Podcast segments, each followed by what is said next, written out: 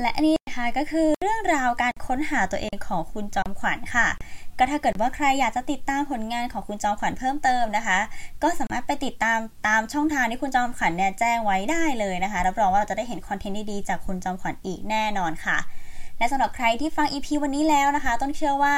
เราจะสามารถได้รับเรื่องของแรงบันดาลใจนะคะ แล้วก็แนวคิดมุมมองใหม่ๆ เกี่ยวกับเรื่องของแพชชั่น การค้นหาตัวเองต่างๆนะคะ ต้นเชื่ออย่างหนึ่งอย่างที่คุณจอมขวัญบอกเลยนะคะว่าเราจะต้องค้นหาตัวเองไปเรื่อยๆ นั่นแหละ เราจะได้เจอสิ่งใหม่ๆ ทุกวันนะคะ และสิ่งใหม่ๆ เหล่านี้เนี่ย มันจะ